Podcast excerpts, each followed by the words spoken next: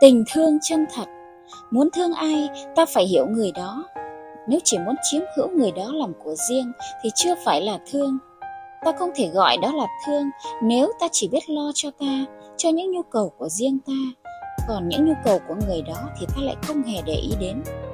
Tình thương chân thật chỉ có khi ta thấy được những gì người thương ta cần hay không cần.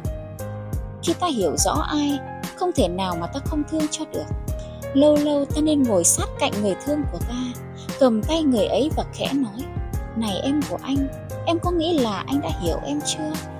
Hay anh vẫn còn vụng về và làm cho em đau khổ?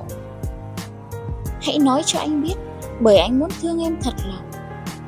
Nếu ta thực tâm muốn tìm hiểu người thương, thì giọng nói của ta sẽ biểu lộ sự quan tâm và người ấy sẽ mùi lòng. Cánh cửa cảm thông đã mở, chuyện gì mà ta chẳng làm được?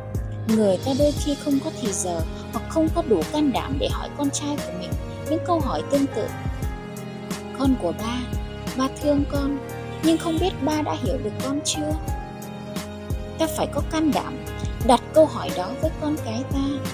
Nếu thương mà không hiểu thì tình thương đó chưa đúng cách. Trái lại, càng thương, ta càng làm cho người ta thương, bị thương. Phải có hiểu mới có thương thật sự. Khi được hiểu người được thương sẽ nở như một bông hoa.